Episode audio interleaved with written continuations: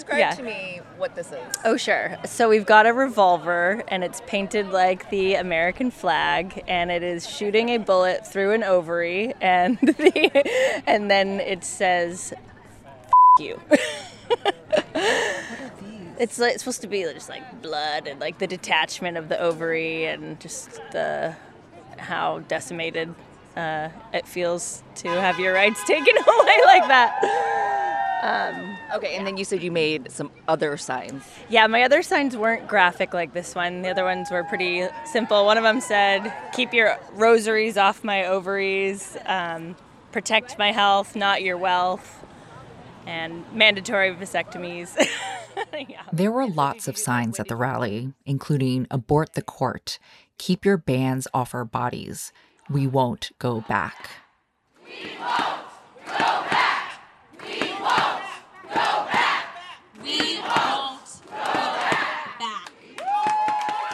It was the day after the U.S. Supreme Court overturned Roe versus Wade, and hundreds of people in Juneau, Alaska's capital city, gathered downtown. We are outraged. We are disappointed. We are crushed. We know you are too. We are tired of the devaluation of people with uteruses. These reactions were similar to those across the country, but there was also talk of something specific to Alaska. In a sea of big and colorful signs, a few smaller ones said, Vote No Constitutional Convention, or the shortened version, Vote No ConCon. But why? What does a constitutional convention have to do with abortion in Alaska? but you're going to vote no on a constitutional convention that would them You're listening to Private Right from the Alaska Beacon, a show about abortion in Alaska, a conservative state with a strong right to choose. I'm Lisa Phu. In this series, you'll hear Alaskans talk about abortion and its impact on the state and their lives. This is episode one The Con Con Question. Every 10 years, our great Constitution requires a vote out of all of us on whether we want a constitutional convention. That's Beth Kerttula, a Democratic former state representative who opposes holding a convention. She spoke at the rally in Juneau, where voting no on the convention question became a front and center issue. That every 10 years she's talking about is this year, 2022. In the November 8th election, voters will be asked whether or not to call a constitutional convention. And you know, it's a sneaky thing, right? Because it sounds kind of good. Like, well, yeah, let's get a good look at this and see what we need to do. And are there things we need to change? And here's the other side of that. We've got a great constitution. We have an ex- yay, constitution. We have an explicit, written out right to privacy. This is what ballot measure one will say. Shall there be a constitutional convention? Voting yes means you want a convention. A no vote means you oppose it.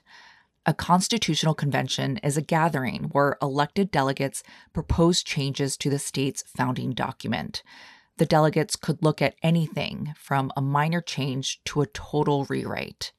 Alaska hasn't held a constitutional convention since the mid 1950s, when the state constitution was first written.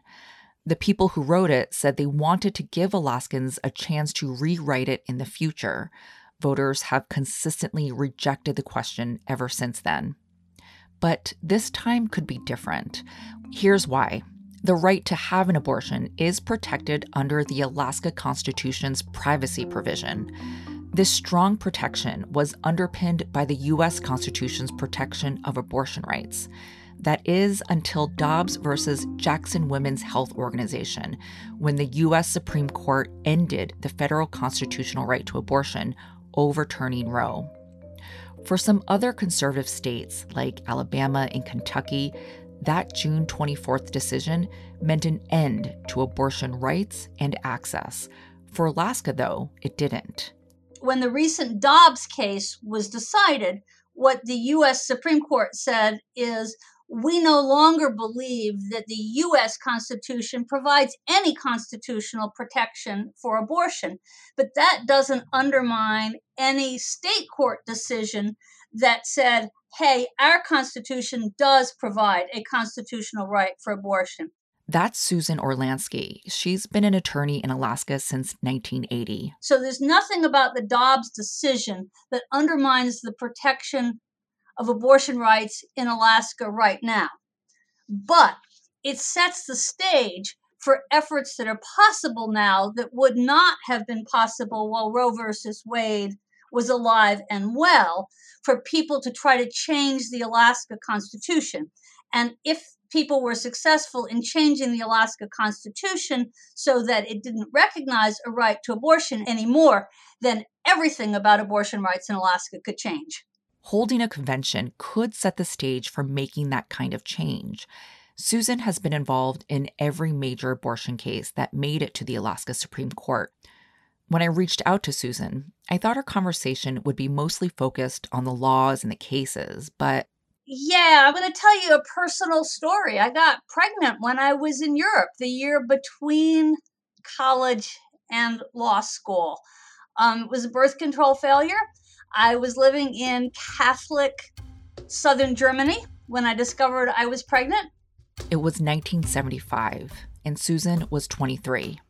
My boyfriend at the time was not interested in being a parent, and in a very simple minded way, that seemed dispositive to me. I felt like if you're going to have children, they deserve to have two willing parents to bring them into the world. So I didn't really feel like I had a choice. I was only one half of a willing parenting team, and I felt like I owed this baby to be two parents before I brought it into the world.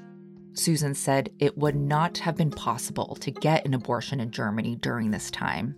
I had to look for an abortion. I ended up traveling from southern Germany to Holland. So it became very personal for me then. Later in life, Susan went on to have two kids. When Susan was traveling from one country to another to get an abortion, it had already been legal in Alaska for five years. The Alaska legislature passed a law in 1970 that legalized abortion. That law from 1970 basically still defines the state of law on abortion rights in Alaska. In 1972, the state constitution was amended to add the right to privacy. Personal computers were on the rise, and legislators were worried about potential misuse of computer information systems. But the language was pretty broad and absolute. The right of the people to privacy is recognized and shall not be infringed. The following year, in a landmark ruling, the Supreme Court today legalized abortions. The majority in cases from Texas and Georgia said that the decision to end a pregnancy during the first three months belongs to the woman and her doctor, not the government. Thus, the anti abortion laws of 46 states were rendered unconstitutional. The U.S. Supreme Court ruled in Roe v. Wade that our constitutional right to privacy includes the right to access an abortion under the 14th Amendment's Due Process Clause, though the 14th Amendment doesn't actually contain the word privacy. Then fast forward nearly a quarter century. What the Alaska Supreme Court decided in, in its 1997 decision in the case that came to be called Valley Hospital Association versus Mat-Su Coalition for Choice is that the Alaska Constitution's privacy provision protects reproductive autonomy.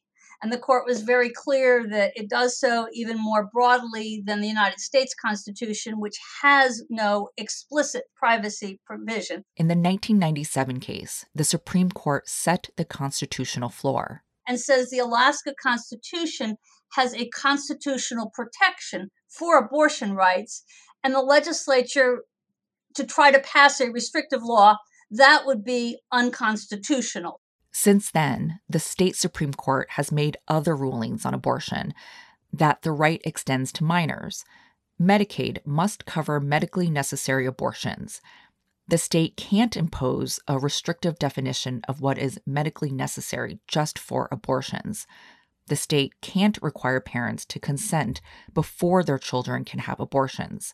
Over and over again, the court upheld the right to abortion based on its interpretation of the Constitution, even when the legislature or voters wanted to limit it. But the Constitution itself can be changed. There are two ways. One is by a constitutional amendment passed by the legislature and approved by voters. The other way is by constitutional convention. To hold a convention, either the legislature can call one or the majority of voters vote to have one when the question is on the ballot. Any proposed changes coming from a convention would have to be approved by voters. In the November 8th election, if the majority votes no, the question will be asked again in another 10 years. If the majority votes yes, what comes next can be hard to predict because the Constitution doesn't offer many details. So voters won't know until after the election exactly how the convention will be run. Those who want to see changes to the Constitution aren't talking primarily about abortion. Convention supporters instead point to putting the permanent fund dividend in the Constitution as the main reason to hold a convention. The PFD is the money the state pays every resident, including children, each year from its oil wealth. After decades of being paid out under formula in state law, in recent years, lawmakers have negotiated that amount, and some Alaskans aren't happy about it. Convention Yes, a group of conservative Alaskans, organized Stop the Steal rallies around the state on September 20th, the day the state started distributing the dividend. On September 20th, PFD Day, state legislators put on cloaks, snuck into your bank account, and stole almost $1,000 from you and every member of your family. That's the voice of Jake Libby in a video made by the group. He's a publisher of the conservative Christian news site, The Alaska Watchman, and a member of the Convention Yes Steering Committee. We've had enough of this government theft and spending spree. Another committee member is Jim Minnery, president of the Christian public policy organization Alaska Family Action. Here's Jim in an October 6th Must Read Alaska podcast. I think the number one thing that has animated the most number of Alaskans and the reason why we are, are pushing so hard is the PFD. Ultimately, Jim says, a convention starts a dialogue. We want a conversation. I think it's good. It's the reason why the founders put that in the Constitution was to say we should give the people an opportunity to look at our Constitution. What has changed about our culture, about our economy, about um, you know political uh, realities in our state. Let's look at the Constitution and don't be afraid of that. I interviewed Jim days after the Supreme Court overturned Roe. He noted issues other than dividends that he wanted to see taken up during the convention school choice, the judicial selection, and, as he put it, protecting preborn lives. It's not at all about making abortion illegal, as now, as you know, it is in some states. It's simply clarifying the neutrality of the state constitution. Neutrality so that the Supreme Court could no longer say the right to privacy protects the right to abortion.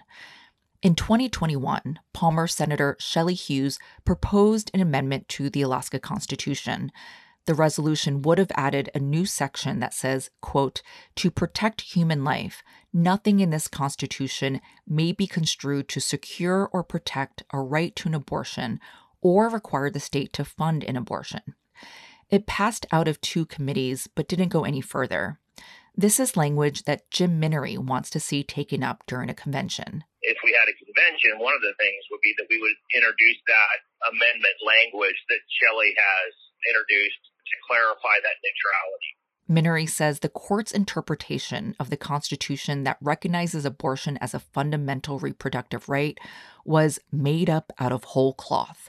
And we believe that the court has manufactured a right to abortion because there's just simply no um, no language whatsoever in the Constitution in the privacy clause that obtains a right to abortion. And so we would just want that to be clarified so that then then the people can make that decision um, as a state rather than uh, unelected judges.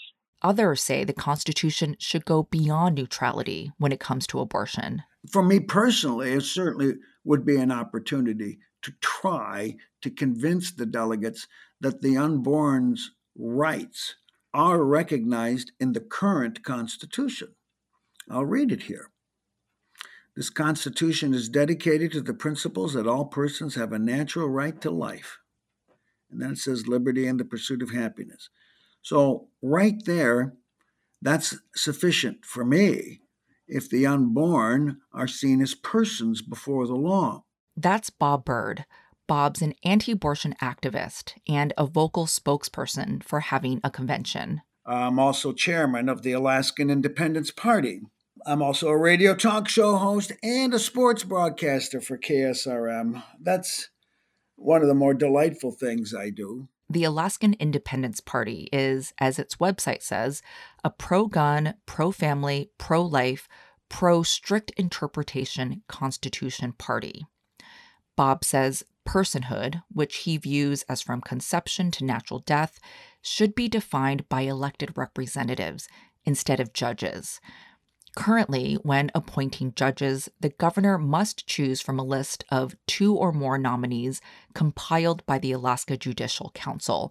It's an independent state commission. I think the Judicial Council is just now beginning to exceed the PFD as a motive to get people to vote yes, because that's a rigged system. It's got to go. A constitutional convention could be a first step to banning or limiting abortion access by changing how judges are chosen. I would say that pro lifers understand very well that the, the Judicial Council is a tool that can help restore human rights to the preborn.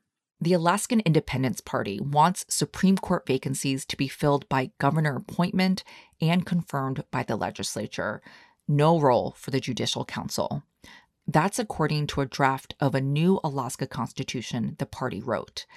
The draft also says that the judicial branch would be the least influential of all branches of government, its decisions only as effective as the willingness of the governor to enforce them. 22 22 is Defend Alaska's State Constitution and Native Rights. This draft constitution was part of the motivation for a resolution at the annual convention of the largest Alaska Native group, the Alaska Federation of Natives, to oppose the convention. It had a number of things that were very worrisome. That's Rosita Kahani Worl, president of the Sealaska Heritage Institute, a nonprofit that perpetuates and enhances the Alaska Native cultures of Southeast Alaska. It proposed the resolution along with other groups. In particular, Rosita is referring to two articles in the draft constitution. One says that education is the responsibility of the family and of the individual and not the state. To Rosita, that sounds like it would overturn the Molly Hootch case, which highlighted the disparity between Native communities and non Native communities. Everywhere there was a non Native community, they had a school where it was a native community of the same size, there was no school. And so the case was brought, you know, to ensure that the state would meet its constitutional obligation of providing education to all of the students. The case forced the state to provide high schools in Alaska Native villages rather than sending children to boarding schools. The other article in the Alaskan Independence Party draft constitution named in the AFN resolution was titled, quote, Native Alaskans. Rosita said it was written obviously by somebody who doesn't understand what tribes uh, and what rights they have, or also of Native corporations. While abortion access and privacy rights are not named in the resolution, Rosita says they were on her mind. I've uh, spoken at public rallies where I'm concerned about, you know, the loss of, of those rights uh, because we know we don't want to go back to the era when uh, women didn't have the right to uh, access to abortion, and we know lives were lost. The resolution was adopted unanimously at AFN. All those in favor signify by saying aye. Aye. Any opposed, say no. Okay, thank you and called for its members to vote no on the convention ballot measure. Though it's not like Rosita hasn't thought about changing the Alaska Constitution, She was there at the original convention, sitting in on the sessions as a University of Alaska Fairbanks student. Among the delegates, there was one Alaska Native man, six white women, and 48 white men. Some years ago, Rosita and other Native scholars drafted a paper analyzing Alaska statehood. And we felt that the Constitution should be amended, you know, to include include the recognition of Native tribes, to include the recognition of Native subsistence, of priority rights. But she thinks changes can be done through the legislative amendment process. Unlike Rosita, but very much like Jim Minnery and Bob Bird, former legislator John Coghill is staunchly anti abortion rights. So I'm a pro life guy. I unashamedly have been a champion of pro life issues for a good long while. John was an Alaska legislator for 22 years. He was behind the 2014 bill that tried to limit Medicaid funding to only cover abortions deemed medically necessary by the Alaska legislature. The Alaska Supreme Court struck down the law in 2019, saying it violated the equal protection guarantees of Alaska's Constitution. Every year I did something to protect the life of the unborn, every year. But John opposes a convention.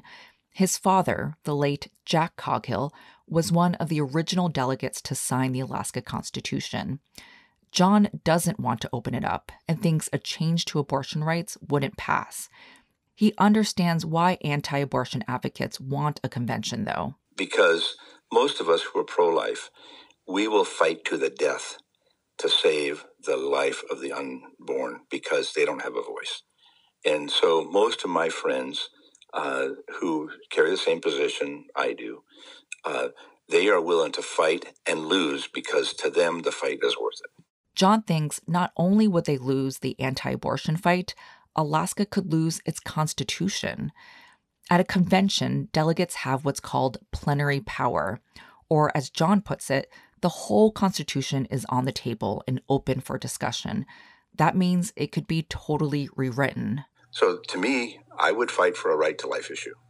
But do you think I'm willing to change the whole Constitution on our whole economic structure to get that? Uh, some people say, yeah, I'd be willing to do that. But I think there are other days we could fight um, without changing the structure of Alaska. To John, the votes simply aren't there. A lot of people say I'm uh, wimping out on them, um, but I've been in the battle so long, maybe counting the cost has jaded me. But I can tell you, I've led a charge with a lot of pro life people behind me. And when I got on the floor for the vote, some of them disappeared because the heat was too much being against having a convention puts John on the same side as lots of people he's not used to siding with, like Rose O'Hara Jolley, Alaska State Director for Planned Parenthood Alliance Advocates. We are absolutely encouraging people to vote no on the Constitutional Convention. To Planned Parenthood, a convention would mean the end of abortion access, period. It could also mean the erosion of other rights so Rose is worried about the ballot question. If I am being honest, I am. I believe that if everyone truly understands what a constitutional convention would mean for abortion access, for LGBTQ rights, for labor rights, for public education, um, I think then it's very obvious to everyone that causing that instability in so many places in all of our lives is not worth the risk. Not in their capacity as state director for Planned Parenthood Alliance Advocates, but as an individual, Rose is chair of the group Protect Our Rights, No on One, which has volunteers door knocking and phone calling, talking directly to voters and explicitly around abortion. In their free time, Rose also talks to friends and acquaintances about why they should vote no on the convention. Not everyone immediately agrees with Rose. Especially my younger friends are like, well, yeah, our government's broken, you know, and our constitution, you know, was written, you know, mostly by white people who were actively colonizing a place that was not ours, is not ours. While Rose agrees that it would be great to have conversations about how Alaska can be a better state, they tell their friends that a lot of how the convention will run will likely be decided by the legislature. And usually, immediately when I say that, people are like, wait, what? And I'm like, yeah, the same government you just said was broken is the ones who get to make the initial decisions about how the convention is structured, you know, and they get to decide how uh, delegates are voted on. And yes, we will vote on delegates, but think about who your elected official is right now, right? They're voted into office. So who's going to have the resources and the ability to run to be a delegate and then give that time to be a delegate, you know, and that's going to look like a certain kind of person. And so it's not, you know, some great like statewide shared Google Doc where everyone has equal input, you know? Instead, Rose says delegates proposing changes to the Constitution will likely be people who are already in positions of power. Maybe someone like John Coghill. Though he opposes the convention, if the ballot measure passes, he will, of course, be on the anti abortion right side, back with the people he's used to siding with. If the people of Alaska choose to put the Constitution on the table in a convention, I am going to be with Jim Minnery voting for and trying to help us get the best pro life principle in our Constitution that can possibly be had. This episode was written, reported, and produced by me, Lisa Phu. It was edited by Andrew Kitchenman and engineered by Dave Waldron. This is Private Right by the Alaska Beacon.